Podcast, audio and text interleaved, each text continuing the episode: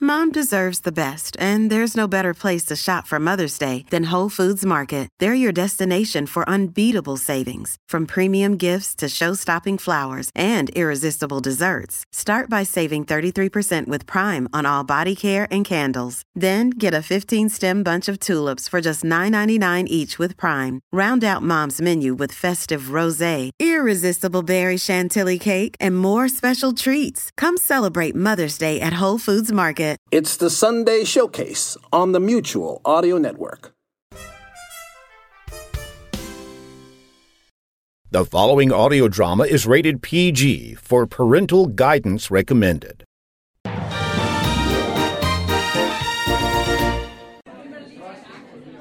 Welcome back to Mutual Presents. I'm Jack Ward, and I'm here with my theater hopping companion, Penny the Cat. You know, Penny's getting up there in years, and sometimes she has a little nap, one might say even a cat nap, during our double features, but she's always awake for First Nighter, especially for one of our favorites, including Love is Stranger Than Fiction and Oh Bury Me Not. So wind back those clocks, and let's get on with the show.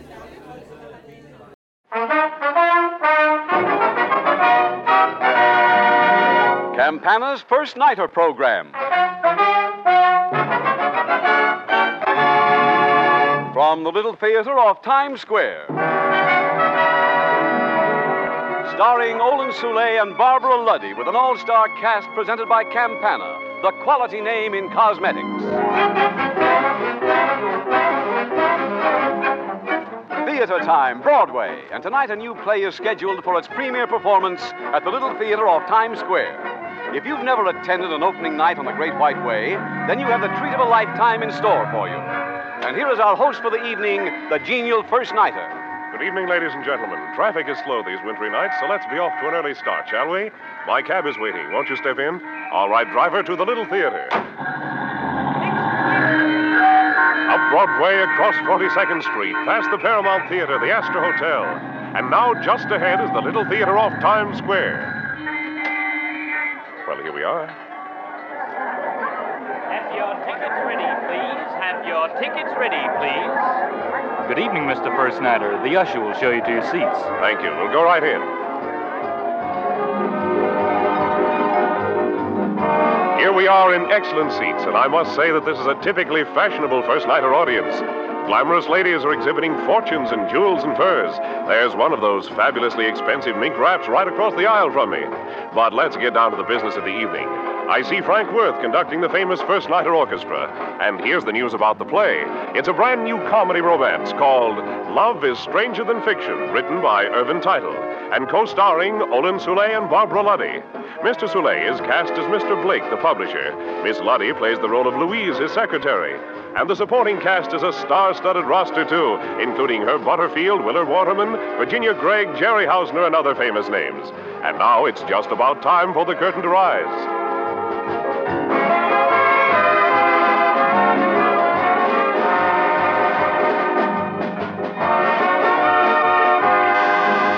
Curtain, first curtain. There's the signal for first curtain. The house lights are out. And here's the play. Louise, look at that, will you? What book heads the bestsellers in Terre Haute? Purple Petals by Phoebe St. Clair, published by Allsop Brothers. In Pittsburgh, Purple Petals. In Montreal, Hartford, and Gary, Indiana, Purple Petals by Phoebe Sinclair. Yeah, well, don't stand there repeating my words. Benson and Blake is supposed to be the most aggressive publishing house in the business, and we haven't had a bestseller in two years. Then an upstart firm like Allsop Brothers steals this book from right under our noses. Our noses. Mr. Alan Blake, I've been your secretary long enough for you to know that I insist on accuracy from an employer above all else. Well, what do you mean? Didn't we turn down the. We didn't. When I gave you the Purple Petals manuscript, attached to it were three enthusiastic reports from our three readers and a note of mine. Remember what it said? Uh, well, it's easy to say I told you so. when it it's all- said, I wish I'd written this book because it'll sell a million copies. Remember what you said? Well, how on earth do you expect me You to. said it reminded you of a boiled orange, very soggy pap colored on the outside. Yeah. So I did, and so it is. Yeah, it's in its eighth printing inside a year. Movie rights sold for half a million, and you turned it Uh, down. Must have been smoking hashish. But who is Phoebe St. Clair?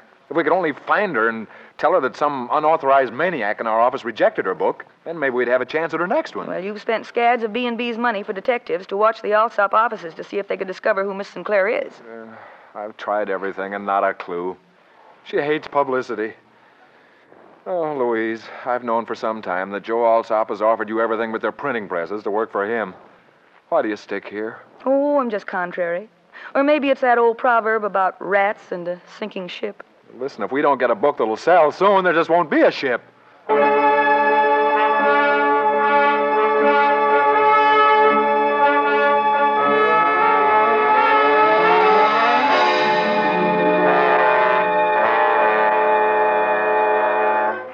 You want to look at this manuscript now, Mr. Blake? Oh, frankly, Miss Jones, no. What is it? It's called Hard Flows the Sea by a new writer, Stephen Shad Stronghurst. What do you think of it? Well, honestly, I don't remember when I've been so excited about a book. That's what you said about 10 acres, and look what that turkey did to us. Well, it's not my opinion alone this time. Both Henderson and Simon have written two pages about it. Well, that's always a help. At least we're sure of three sales if we publish it. Now, what's this? Oh, well, Louise read it too. That's her comment. Hmm. Last time I said I wish I'd written this book because it'll sell a million copies. At the risk of repeating myself, I'm repeating myself. Louise. Hmm. Anything else, Mr. Blake? No, no, just tell the switchboard I'm not to be disturbed for the next three hours.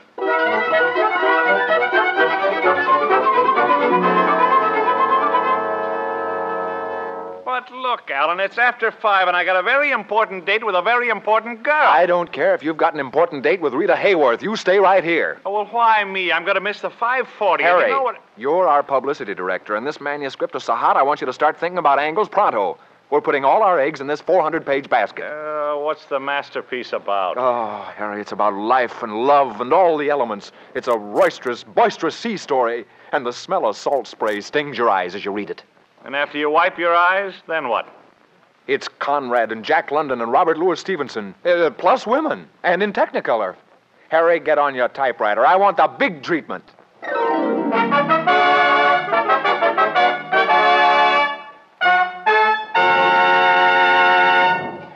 Well, I'm glad you agree with me this time that it's a great book. Great book. Why, I couldn't sleep last night just thinking about the possibilities. I'm getting this man Stronghurst down here immediately. Have you contacted him? I'm sending him a wire. I've come to the conclusion that the book must be the story of his own life. The life of a reckless, two fisted, elemental man who could stun a steer with a blow of his fist. A man who could crush a coconut with one calloused hand. But you've never seen Stronghurst. Maybe he's five foot two and talks with a lisp. Oh. You disgust me. Here, write this down. Uh, Stephen Shad Stronghurst, at first sight, strikes you as the sort of man about whom legends gather and grow. The story that he uh, crushes coconuts in one calloused hand, apocryphal as it may sound, is the most obvious thing in the world the moment your hand disappears in his immense paw when you're introduced. He uh, is an elemental man. Ah, come in. Will you initial this wire before I send it off, Mr. Blake? Uh, read it to me first, Miss Jones.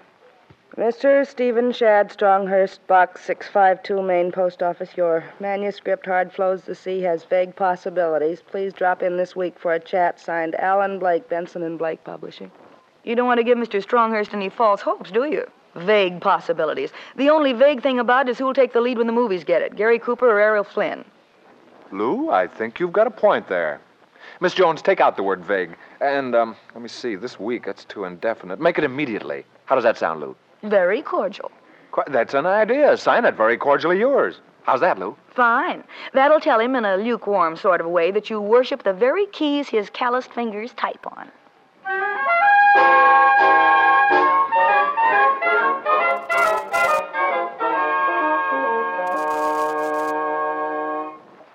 I'm sorry, sir, but our mailboxes are strictly private. No information as to identity can be divulged. I'm not asking for information. I want to meet Mr. Stronghurst of Box 652.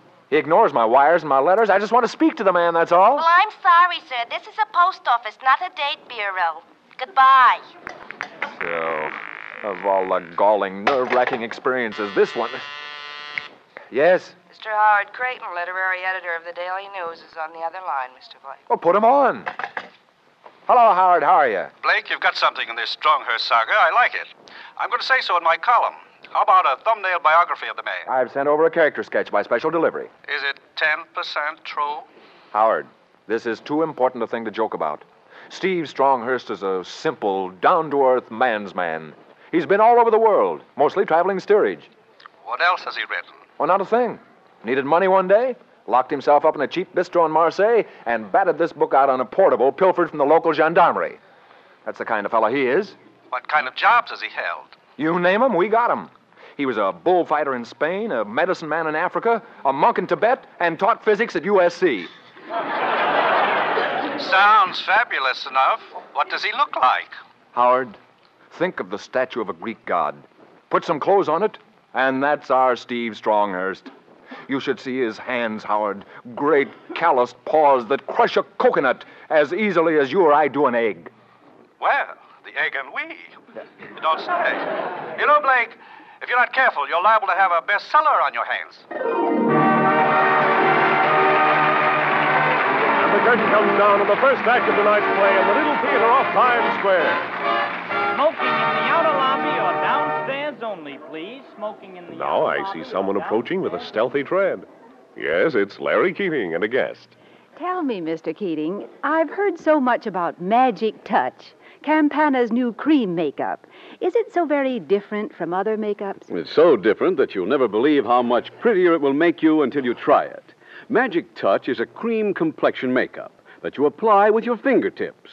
No powder puff, no water. You can use it anytime, anywhere, and it literally performs magic for your complexion. Gives you that new complexion loveliness that women are demanding today the unmade up look. Magic Touch provides a feminine, delicate, fragile makeup beauty, the Dresden doll like complexion that women are seeking. What does it look like? Magic Touch is a wafer thin cream in a beautiful white and gold compact. It offers you six new complexion flattering shades.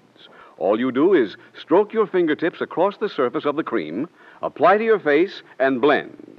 Magic Touch contains a new magic ingredient that causes it to blend better than any cream makeup yet invented. Do I use powder too? No, if you want the new luminous effect, and I don't mean shiny. Yes, if you want to give your complexion a matte finish. Either way, Magic Touch gives you a new, flawless looking complexion. Is Magic Touch very expensive? Surprisingly inexpensive. You get a large size, classic, gold and white compact of Magic Touch for only $1. I'm going to try it tomorrow. And believe me, you'll never know how pretty you can be until you do.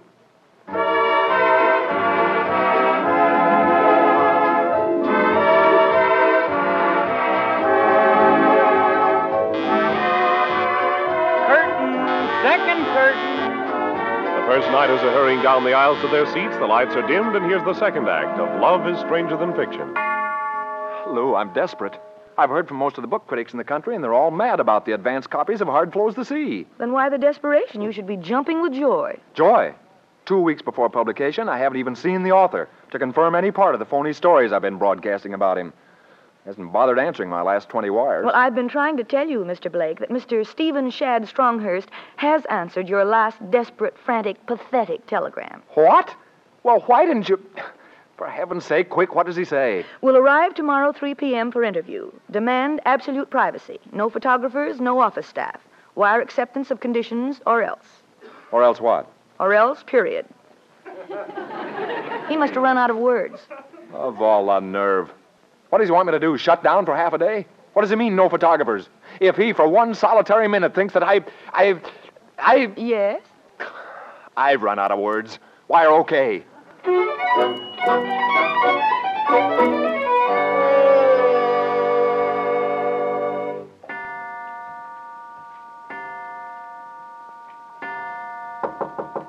Come in, come in. Yes, sir, come right in. Have I the pleasure of addressing. What are you doing here? Mr. Stronghurst is coming. Louise, I thought I told you to go on home. I promised the man. Right this way, Mr. Stronghurst. Mr. Alan Blake, Mr. Stephen Stronghurst. Well, Lou, you idiot, open the door so he can come in. He is in. Mr. Stronghurst, say something to pop-eyed Mr. Blake.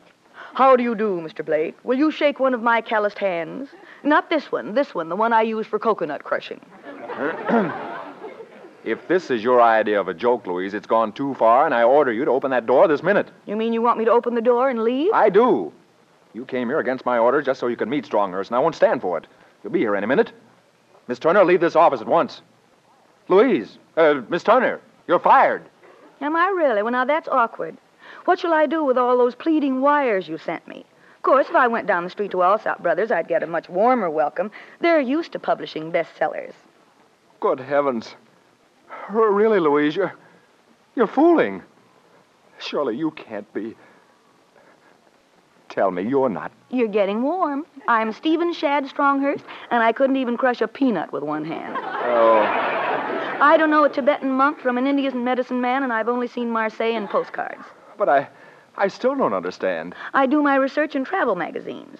The salt spray that stung your eyes as you read my novel was stale eau de cologne. Well, it. It seems The incredible. nearest I've come to a notion was five years ago when I tried shad roe and I didn't like it.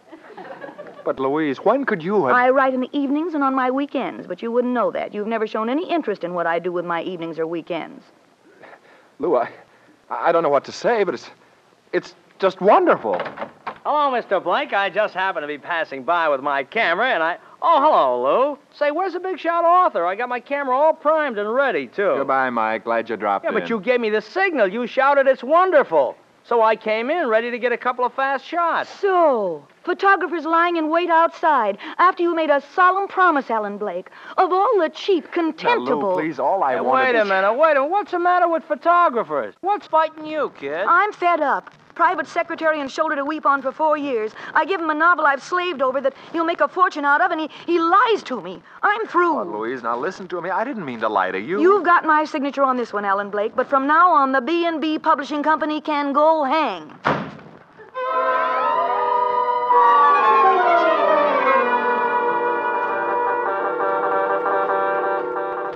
To Benson and Blake Publishing, International Majestic Studios offers 600,000 for movie rights to Hard Flows the Sea. Benson and Blake Publishing must have at least 1,200 more copies. Hard Flows the Sea, Express Collect Rush, National Book Club, Washington, D.C. Benson and Blake, rush 1,000 copies. Hard Flows the Sea to clear backlog, unfilled orders. Advise new printing. Yes, Mr. Blake. I tried Louise Turner's old address, and the superintendent had no Oh, idea. what about the post office? They said all her mail addressed to Box 652 is sent out to her address. But it's against the rules. Well, I've simply got to see her. I can't seem to get anything done around here anymore. Thank you, Miss Jones. That's all, Miss Jones. Uh, Miss Jones, ask the switchboard to get me Howard Creighton, literary editor of the Daily News.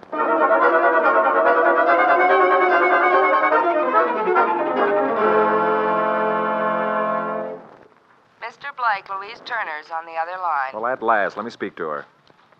Hello. Hello, Louise. Alan Blake, if I were in your office right now, I'd slap your face. I. How could you do such a thing? Oh, Lou, now please, Lou. I was desperate. I couldn't get a hold of you. I had to do something. So you fed the newspapers another pack of lies. I don't mind your telling them I'm Stronghurst, but the nerve. Oh, Lou, you... please, don't you understand? I spent a week trying to trace Then you. you and- released the yarn about me peddling hard flows the sea to 20 other publishers, and how, against the judgment of your associates, and more out of sympathy than conviction, you published my book. Louise, I knew that if those fake stories about you were published in the newspapers, you'd get in touch with me. I'm the poor, stupid, struggling author who'd still be living in a garret if it wasn't for Alan Blake, the selfless, altruistic, philanthropic publisher. Oh, Louise, believe me, the only reason I said all that was to make you call me. Right now, there are a lot of things I'd like to call you. But the only reason I did was to say goodbye. Goodbye.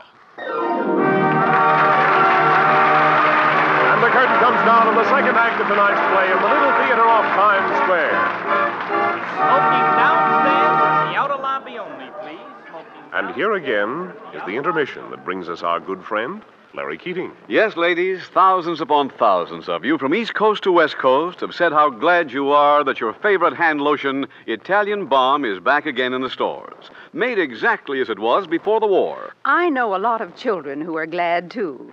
Children's hands, wrists, and legs get chapped so easily in winter. And Italian balm is so soothing, so protecting on children's tender skin. Men also are glad to have Italian Balm back again. Men don't like dry, chapped, red, beefy looking hands any better than anyone else. And they know that Italian Balm, rich, concentrated, clean smelling, is the lotion to use in the wintertime. It's so different from thin, watery lotions. So economical, too. Remember, just one drop serves both hands. Today, Italian Balm offers the same pre war quality, same pre war quantity at the same pre war price. Can you beat that for hand lotion value? Try it tomorrow. Italian Balm.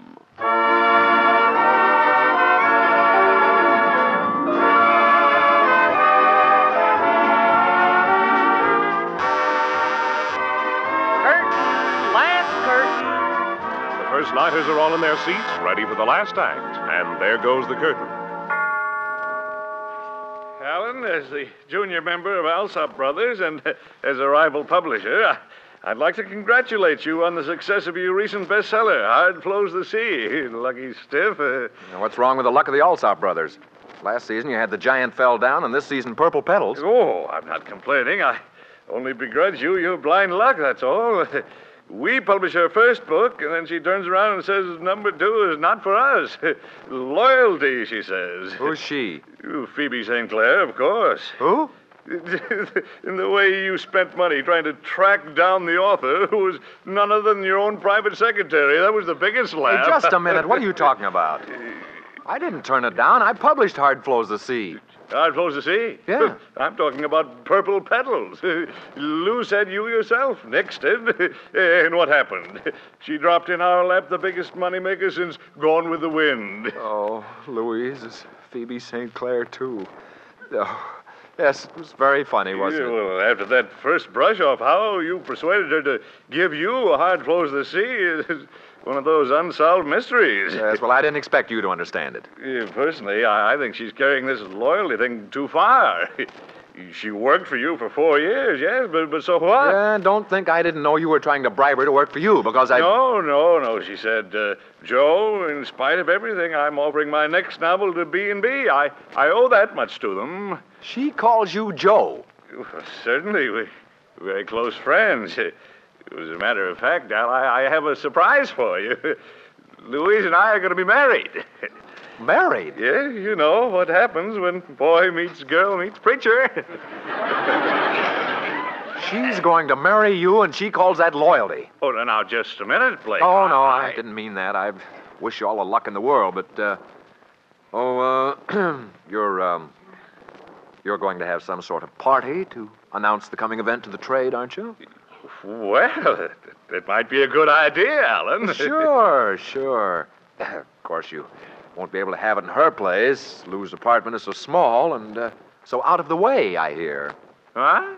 Oh, you small, yes, but her place is nearer this club than mine is. Uh, Oh, that's right. Sure, Barkman Place, isn't it? Yeah. Hmm? Oh, dear, you've lost your memory. Uh, She's living on Northburn Crescent.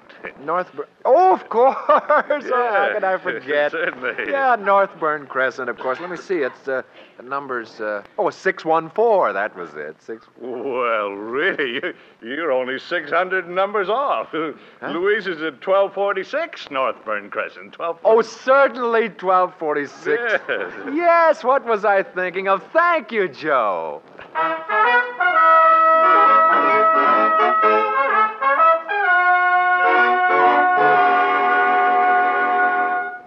And furthermore, I haven't the faintest idea how you discovered where I live, but I didn't invite you. Thanks. I don't mind if I do have a seat. My, it's a very comfortable place you have here, Lou. Or have I said that before? You've gone over all the standard openings. Now you can leave. I've known you for almost five years, Lou, and I've always known in the back of my mind that when I was ready to let go and paint the town red, I was going to ask the union for an assistant painter like you to help me. That particular part of your story you can include in your next book of collected fairy tales, Mr. Blake. For four years, I was part of the office furniture to you, like your desk. The only difference was you never scratched a match on me. Lou, I don't scratch matches on my desk anymore. I use that fancy lighter you gave me last Christmas. Mr. Blake, isn't it rather odd you're making nice speeches to me after you discover I'm both Stephen Stronghurst and Phoebe Sinclair? The only thing I discovered is that I'm in love with you.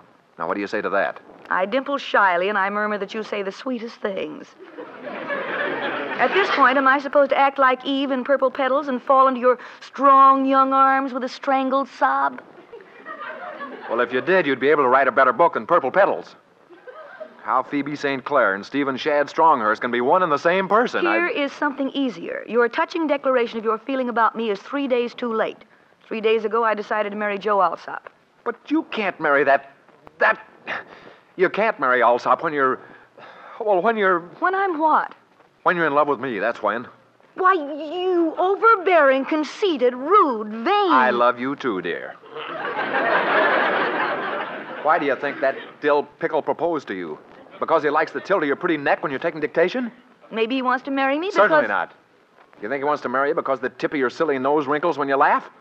He wants you because he wants to make sure your literary outfit goes to Alsop Brothers, that's why. Because you're dishonest and conniving, you think everybody is. Joe Alsop is everything you aren't. He's honest and upright, steadfast and reliable. Yeah, and a stodgy, complacent, cigar swelling hippopotamus.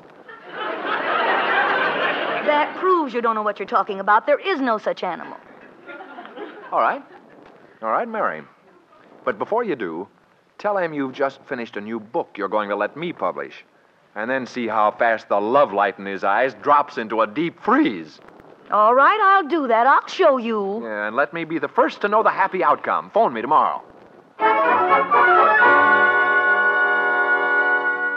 I told you that the Martin correspondence is in Mr. Benson's office, Mr. Blake. Where are the Goodley files, Miss Jones? Where are the Lessing files, Miss Jones? Where are any files? All the files are in your right hand drawer, Mr. Blake, where they've been for years. Hmm. Why didn't anybody tell me I had an important appointment with Gibson yesterday? Mr. Blake, on your appointment pad, circled in red and underlined, there was a note. I've no time to look at my appointment pad. Miss Jones, are you sure Louise hasn't phoned yet? Go on out to the switchboard and check the line to my office. Maybe it's out of order. Maybe. Well, she didn't have to slam the door that hard.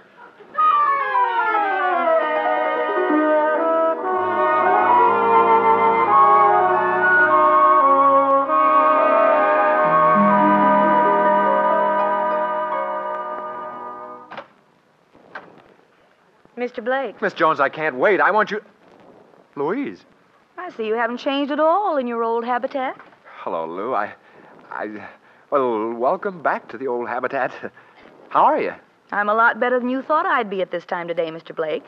I told Joe exactly what you said. Oh, you did? And Joe changed his mind. I knew he would. We were going to be married in two weeks. Now he wants to get married Monday. Oh. I. Well, Lou, I want to wish you, both of you, all the luck in the world. Thank you.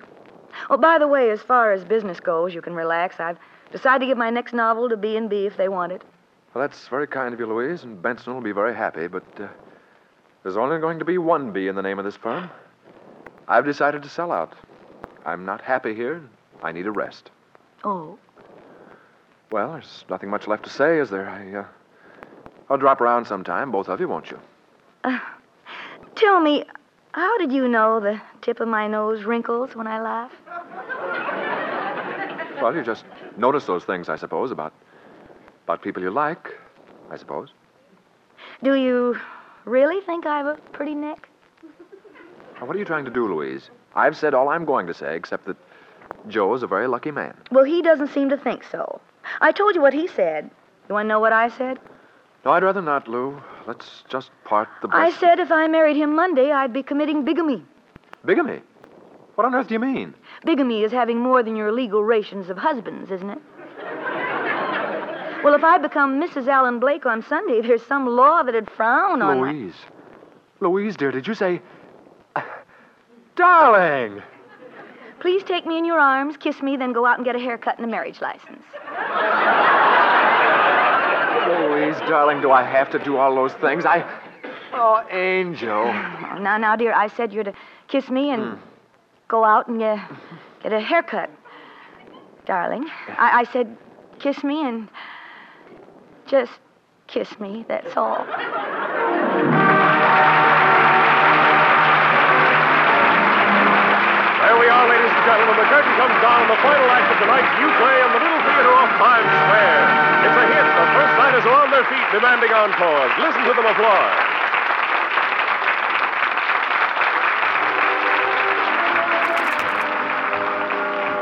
Next week, there's a corral full of Western fun for you and your family when another original play will be presented from the Little Theater. It's called Oh Bury Me Not, a comedy romance you'll want to hear.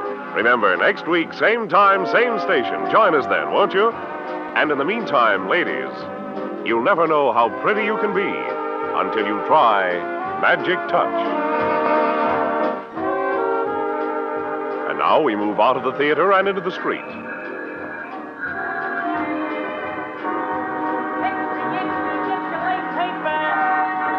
Is your cab, Mr. First Nighter? Thank you. Good night.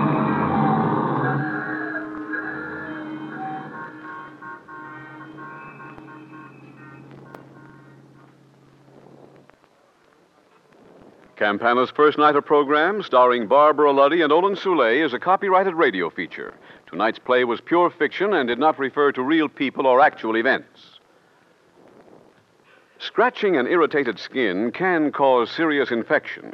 If you're troubled with skin irritation caused by eczema, hives, winter rash, use DDD prescription, the cooling antiseptic liquid that brings relief from irritating skin discomfort almost instantly. Ask for DDD prescription. Trial bottle 35 cents at any drugstore. The First Nighter program came to you over CBS, the Columbia Broadcasting System.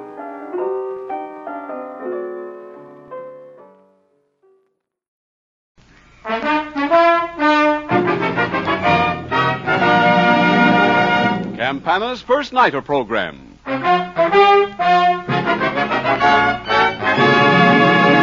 From the Little Theater of Times Square. Starring Barbara Luddy and Olin Soule with an all star cast sent to you by Campana, the quality name in cosmetics.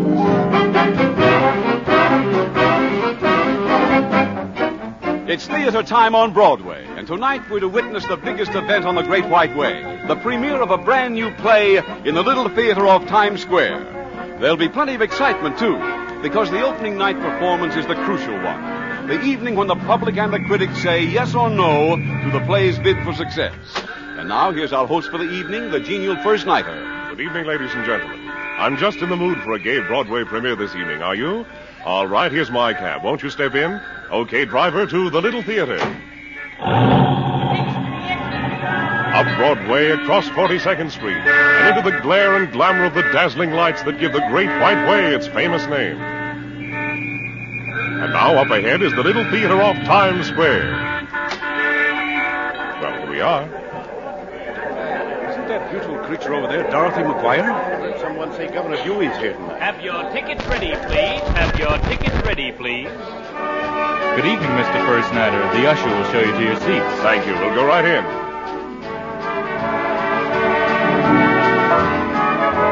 Yes, indeed, ladies and gentlemen, this is a packed house tonight because word is out that this evening's play is a comedy that no one wants to miss. And from the looks of the first nighters crowding inside the theater, everyone is here to enjoy it. The program says the play is entitled Oh Bury Me Not from the pen of Bud Baldus Jr. and Dick Bell. In the stellar roles are those two favorites, Barbara Luddy and Olin Soule, with Miss Luddy playing Anne Lane, a Texas rancher, and Mr. Soule taking the part of Billy Martin, a city-bred cowboy crooner. And what an all-star supporting cast, with Herb Butterfield as Mr. Lane, Hugh Studebaker as Laramie, Barton Yarbrough as Wild Bill Smith, and other well-known names. The famous First Nighter Orchestra is being conducted tonight by Frank Worth. And now the house lights are about to dim, so let's prepare to enjoy ourselves.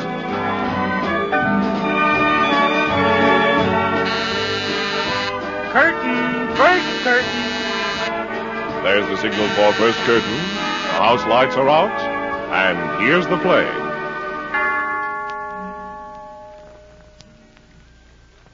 And the skies are not cloudy all day. Well, folks, that's all for today. This here's Billy Martin a bringing you songs of the Old West. Singing 'em the way me and my buddies used to sing 'em 'round the campfire on the lone prairie. You've been listening to Billy Martin, the Texas Troubadour, brought to you by Zippies, the breakfast foods with vitamins A, B, sunshine C, D, E, F. Oh, keep me away from the lone prairie. Uh, Come in. Ah, here I am, Mr. Lane. Well, what do you uh, want? Why, you sent for me. Well, I did. I mean, why, yes, I did. Yes, sir. of course. Uh, your lucky day, isn't it? A brand new contract with Zippy's at the salary of. yes, sir. Uh, $200 a week. 200 Gee. Yes, uh, sit down, uh, uh, Brubaker. Brubaker? Mr. Lane, I'm not Brubaker. Uh, You're not? No. He's the Zippy's news commentator. You know, news and views by Brubaker. Then who are you? Billy Martin, the Texas troubadour. Oh, well, in that case, you're fired. Oh. What? I'm sorry, my boy, but the Zippy's people have decided to cancel your uh, uh, show. Cancel my. My gosh, Mr. Lane, why? Odd, it didn't say. But, but just between you and me, I think it's your uh, uh, singing. You do? Uh, uh, yes. Uh, Brubaker? Martin. Martin. Uh, have you ever been in Texas? Well, no, but I go to all the movies. Well, that's not enough. Uh, uh, uh, uh, have you seen a large brown envelope around here uh, anywhere? Yeah. One sticking out of your pocket. Oh, oh yes. Well, well, now here's a map of Texas with Uh-huh. instructions for finding my ranch, the bar uh, X. Well, you're going to Texas? Uh, uh, no, no, you are. I am. Oh, yes. Uh, the, the Bar X is run by my niece, uh, uh, Anne. Uh, she went to Vassar, but uh, if you spend two or three weeks there, my boy, get the feel of the West in your uh, voice, uh, I may convince Zippies they've made a mistake. Hey, not a bad idea. But no one must hear of this. Uh, since you're well known, you'd better travel incognito. Yeah, anything you say. Uh, use a common, ordinary name like. Uh, Jones or Smith uh, or Uh-huh. Bra- Smith will do, yes, uh, Smith. I'll get going, Smith. Uh, uh, Martin. And I'll write Anne you're coming. You won't forget. Forget, Brubaker, my boy. I have a memory like an elephant. Good heavens, uh, ten fifteen. Had an appointment at ten. Uh, have you seen my uh, hat? Yes, it's on your head.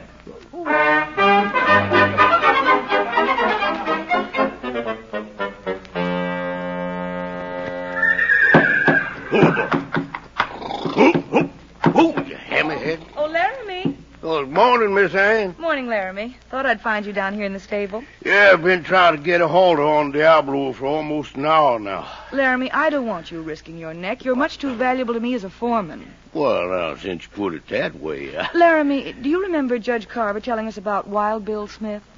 Wild Bill Smith? Mm. You mean the rodeo rider? Yes, the one who claims he can tame any horse alive. Rodeo rider. That blame fancy pants. What about him? Well, he he's coming to the Bar X. You coming here? What for? Well, someone has to break Diablo, so I wrote Mr. Smith, and he's agreed to take the job. what? Oh. What? now, what now no. you be careful. They say he's shot eight men What for? just because he didn't like the way they lit the cigarette. Is that a fact? And Laramie, I want you to put a cot down here by Diablo's stall. Because, M- Miss Anne, you fixing to bunk down here in the stable?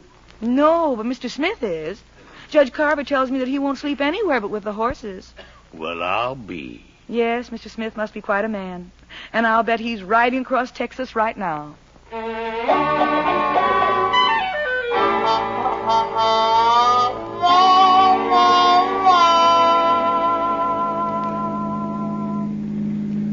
The stars at night are big and bright. Deep in the heart of Texas. Ah, Texas, beautiful Texas. Where men are men. Hey, that's right. Where men are men. Yeah, mustn't forget. Well, howdy, ma'am. I sure am pleased to make your acquaintance. Yeah, yeah, yeah, yeah, yeah, yeah.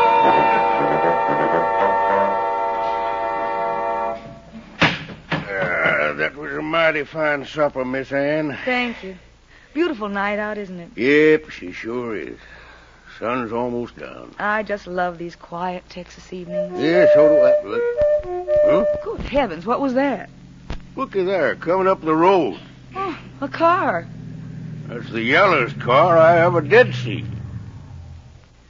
Howdy, folks. Well, hello. Laramie, I wonder who Well, he we'll is. soon find out. State's the case, stranger. Oh, this be the Bar X, uh, uh, bean't it? It be. Who be you? Well, I thought. Uh, I mean, uh, I reckon you all was expecting me, Are you Mr. Smith? Smith. Yeah, why, sure. Sure, I'm Smith. Well, welcome to Bar X, Mr. Smith. Oh, thank you, thank you. I reckon you all are Miss Lane. Anne. Mr. Smith, this is Laramie, my foreman. Howdy, Laramie. I said, howdy, Laramie. Fancy pants. Huh? And Now, Laramie. Don't mind him, Mr. Smith. It's just that, well, he doesn't like rodeo riders. He don't? That bother you, Smith? Well, no, no, certainly not. Why should it? Wait. What part of Texas you come from, Smith? Uh, well, I'm not. Uh... You talk the queerest lingo I ever heard. Well, I'm from. Uh... Dogged if you ain't wearing the fanciest cow suit in this whole panhandle. Yeah, right pretty, ain't it? First purple chaps I ever seen. Bought 'em at Macy's. Here, have a weed. Now, what did I want with a weed? He means a cigarette, Laramie. Why, sure, cigarette. Well, now, that's right neighborly. Oh, no, you don't. I don't what? You don't trap me. Fixin' to offer me a smoke and then leave me have it, huh? Have what? Laramie, stop acting like a child and take Mr. Smith's suitcase down to his bunk. Well, if you say so, Miss Ann. I don't know what the weather's coming. Well, holy smokes, what's eating him? Oh, say, you must be starved. Yeah, I sure am. Well, come on in the house. Unless you'd rather eat in the stable. Stable. No, no, the house will be fine. Good. You know, Mr. Smith, you don't look at all like the sort of person who sleeps with horses. Uh, I don't? Well, I'm sure glad of that. And the curtain comes down on the first act of tonight's play in the Little Theater off Times Square. Smoking in the outer lobby or downstairs only, please. And now here comes Larry Keating to tell you about the latest sensation in the world of beauty. Yes, Campana's new cream makeup, Magic Touch, is causing a real sensation. Excuse me. Hello? Mr. Keating, Boston calling. Here you are. But, but operator. Mr. Keating, Yes, yes. Mr. Keating, I think every woman in Boston must be buying Magic Touch all at once. You'd better send some more Magic Touch here soon or we'll run out. Well, thank you. Thank you very much. I'm sorry, ladies. As I was saying. Hello? Seattle calling for more Magic Touch. Pittsburgh calling for Magic Touch. Detroit calling for Magic Touch. New York calling for Magic Touch. Los Angeles calling for Magic Touch. Calling. Des Moines. Magic Touch. Chicago. Magic Touch. Calling. Denver. Magic Touch. Minneapolis. Magic Touch. Philadelphia. Good grief. And all I ever said was that you'll never know how pretty you can be until you try Magic Touch. Well, that's enough to arouse anyone's curiosity. Besides, you said that Magic Touch is new, different. It's a smooth cream makeup in an easy to carry white and gold compact. It's the new makeup for creating that new unmade up look. It brings new beauty to even the loveliest skin. Does wonders for ordinary complexions. That's what women want today a new, a better makeup. Besides, you said Magic Touch is so easy to use. It puts magic beauty at your fingertips. You just smooth your fingers over the creamy surface of Magic Touch, apply a light film to your face, and blend. No powder puff, no water.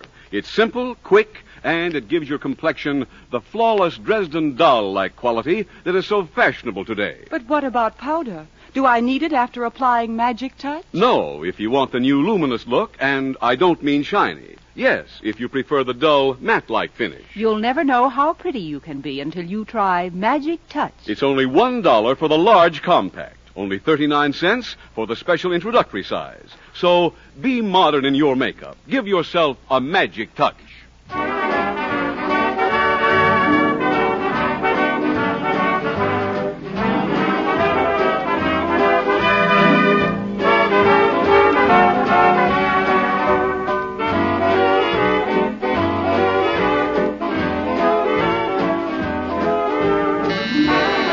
Curtain, second curtain. The first nighters are hurrying down the aisles to their seats. The lights are dimmed, and here's the second act of Oh Bury Me Not.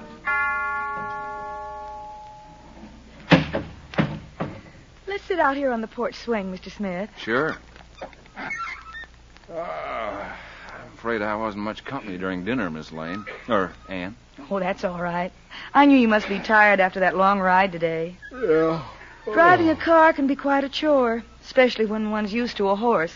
Uh, well, I wouldn't know about that. About horses? Hmm. Oh, go on, Mr. Smith. What do you mean? Well, it's no use being modest. You, you're quite a famous person in these parts. I am? Uh, Tell me something, Mr. Smith. yeah. Is it true that you've killed eight men? Why, sure, at least. What? What did you say? I said, oh, but good heavens, you don't want to talk about it now, do you? Well, but, but, but. I'll bet you'd much rather turn in. Well, I am tired. well, you wait but- right here. I'll get a lantern, then we'll walk down to the stable. The stable. Yes, All the way down there in the dark? certainly. Why? Well, because you're tired. Oh. Oh, sure.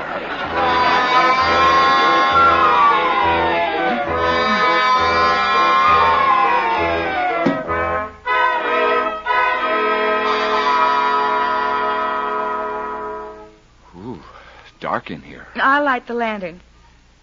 So this is a stable. What did you say? Uh, nothing, nothing. Uh, say, Anne, Yes. what's that funny smell? Why, horses. Oh. Ooh, what's that? Just Diablo. Who's he? A pretty mean horse, but I'll bet the two of you wind up good friends. You don't say. Well, I'm willing if and he is. Mr. Smith, what part of Texas do you come from? Your accent goes on and off like an electric light. Well, I don't. Hey, look. There's a cot in here. Yes, that's and where. a suitcase. Well, it's. My gosh, who's sleeping here? Why, you are, Mr. Smith. What? We know you like to sleep in stables. You do? Judge Carver told us. He did? That's why we put your cot down here. It is. Yes. Well, I, I know you're tired. Oh, no, no, no, I'm wide awake. Get a good night's rest. But, Anne, Because you'll need it in the morning. I will. Good night, Mr. Smith. Hey, hey, Anne, come here. Holy smokes, what's this all about? Uh, you tell him, Dobbo, old boy.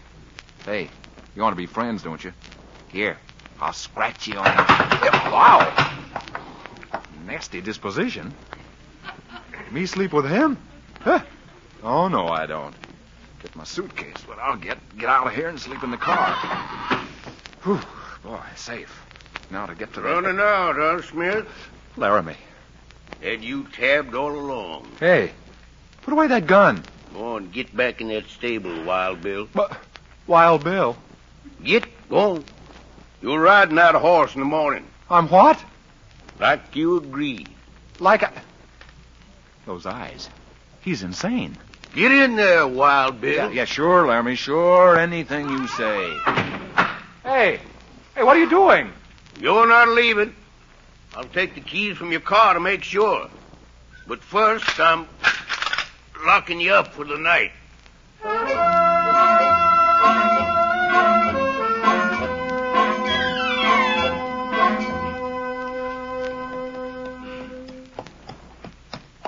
There's a stable tumbleweed.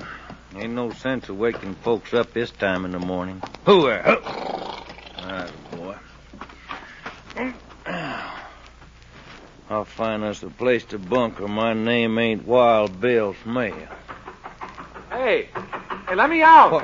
What's going on in that stable? Well, what in Hmm. thunder was you? Shh.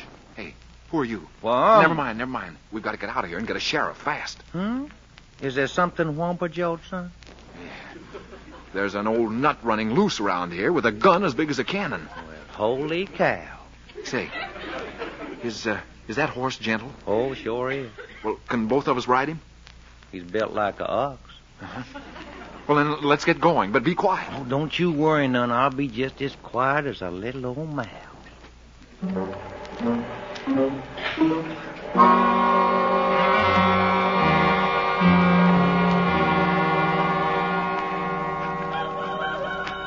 All right, Smith. It's morning. Your time's come. Just as soon as I get out of that stable, we're going to saddle that horse. Then we'll see just what kind of a fancy pants bronc busty. Well, I'll be. Stable doors wide open. Smith! Smith, where were you? He's gone. Cleared clean out.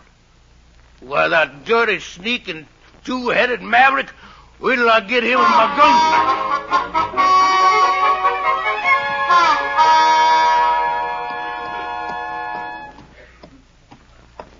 Eh, That's darn near day bus. Sun's coming up.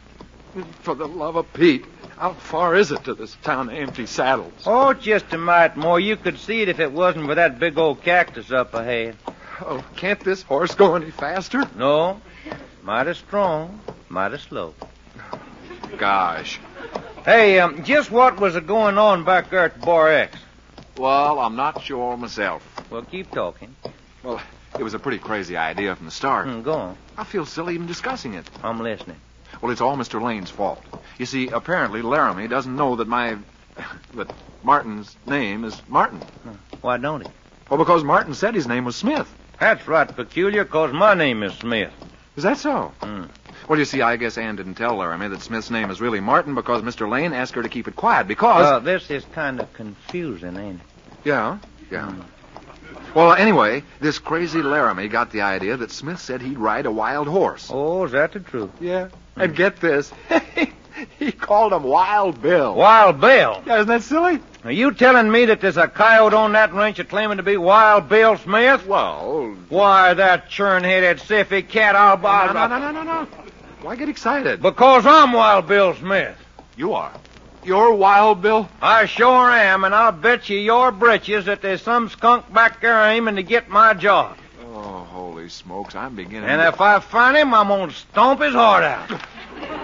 You will? Whoa there, tumbleweed. Whoa. Wait a minute, what are you doing? I'm going back where we come from. But the sheriff. Sheriff, nothing. I'm going to handle this myself. But- There's a feller on the bar X claiming to be Wild Bill Smith, and I'm taking you back to point him out to me so's I can kill him. The curtain comes down to the second act of tonight's play in the Little Theater on Times Square. Smoking downstairs in the outer lobby only, please.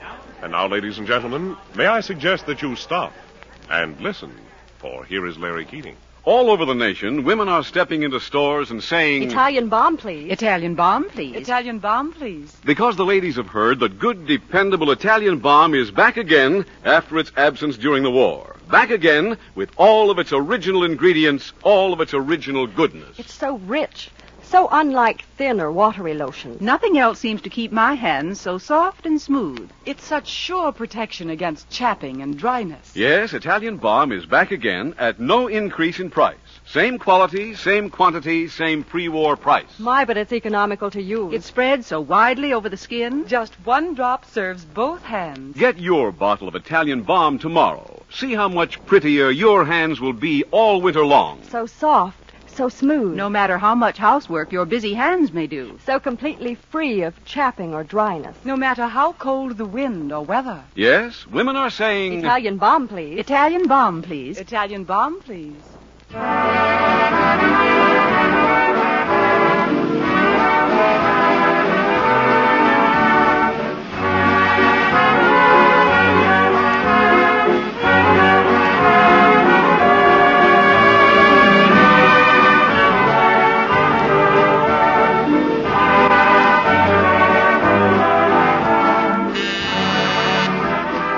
Curtain, last curtain. The first nighters are all in their seats, ready for the last act, and there goes the curtain.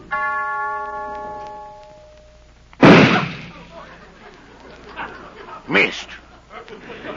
Dogged if I ain't getting blind in my old age. Laramie, Eh? Huh? what are you doing with that gun? Practicing. But why? Miss Ann, there's a snake around here somewhere. A snake? Yep, a two-legged one. Good heavens, where? I wished I knowed. Laramie, I'm sure I don't know what you're talking about. Well, I do. Well, never mind that now. Listen to me. Huh? The strangest thing has happened. Mr. Smith has disappeared. You don't tell me. His bunk in the stable wasn't even slept in, and, and he's nowhere on this ranch. Is that a fact? But his car's still here.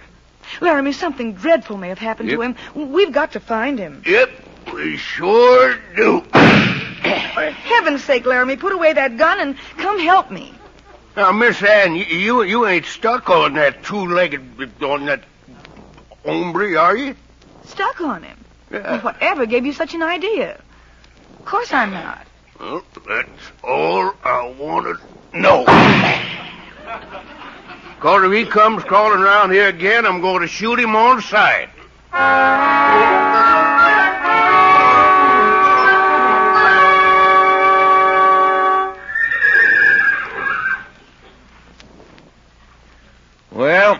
It's yours at Bar X, ain't it?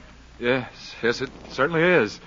Ain't it? Well, get down off this horse, partner. And now wait. Get down, Dad. All right.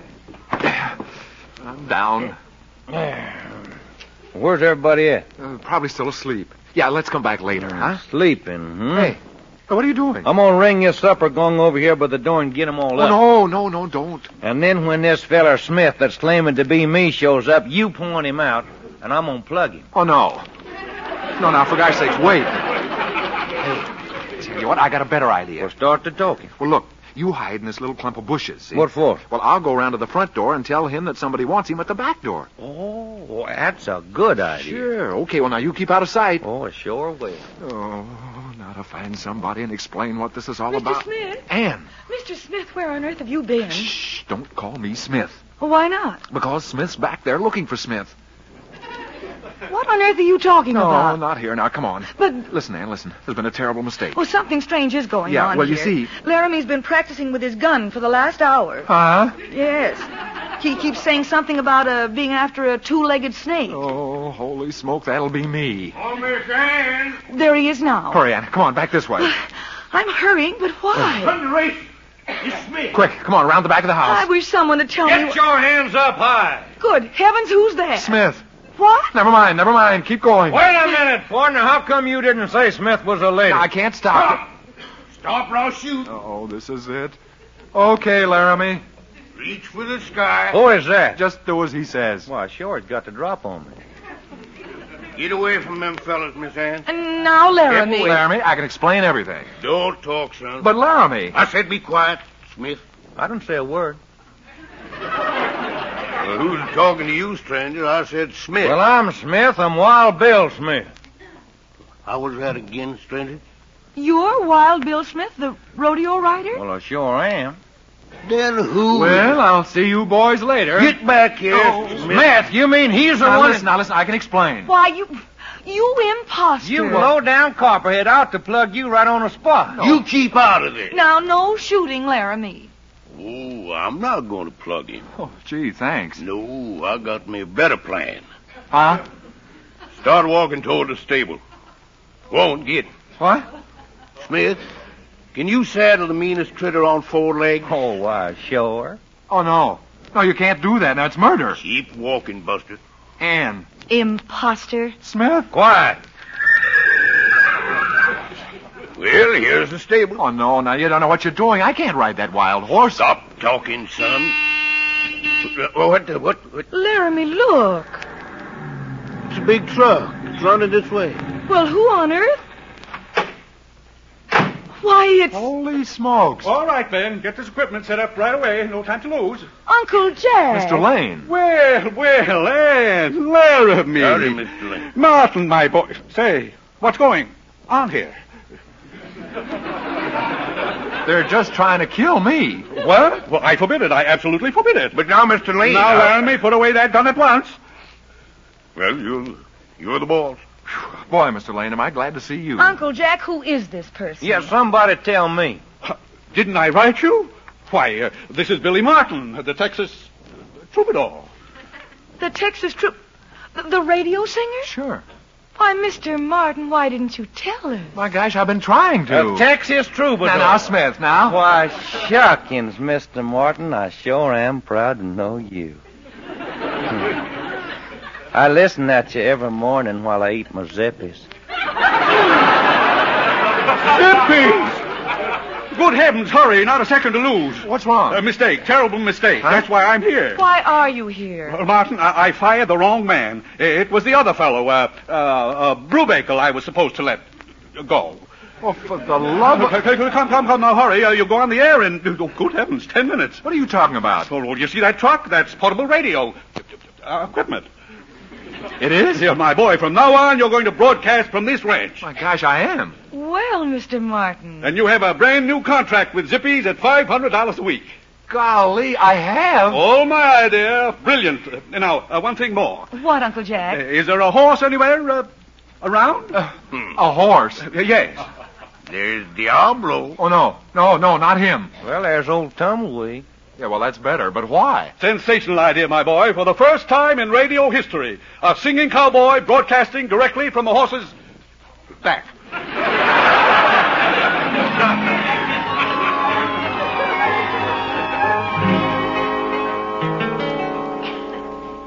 And the skies are not cloudy all day. Well, folks, that concludes this first broadcast from Old Tumbleweed. But before I sign off, I'd like you to meet the prettiest gal in Texas. We had a little misunderstanding, folks, but, well, I reckon it's all cleared up. What do you say, Miss Ann? I reckon. What would you say, Laramie? Well, I reckon. Uh, what did you say, Mr. Lane? Uh, I'd say the three of you move up a bit. I'm about to slide off the rear of this uh, horse. That's it, ladies and gentlemen. The curtain is down on the last act of another original Broadway play. It's Lottie and Mr. Soleil are bowing to an enthusiastic little theater audience.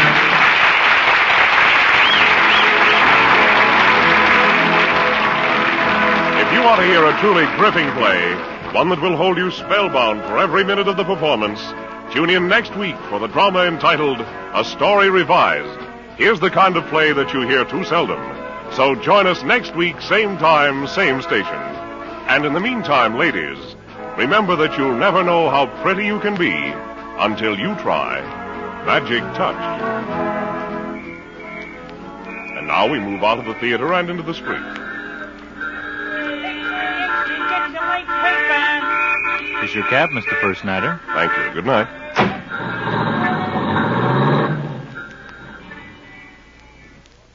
Campana's First Night of Program, starring Olin Soule and Barbara Luddy, is a copyrighted radio feature. Tonight's play was pure fiction and did not refer to real people or actual events. Why take chances? Scratching a skin that's irritated by eczema, hives, or rash may cause infection. Don't scratch. Use DDD prescription, a doctor's formula that brings quick, soothing relief from skin discomfort. Ask for DDD prescription at your drugstore. Trial bottle, 35 cents. The First Nighter program came to you over CBS, where 99 million people gather every week. The Columbia Broadcasting System.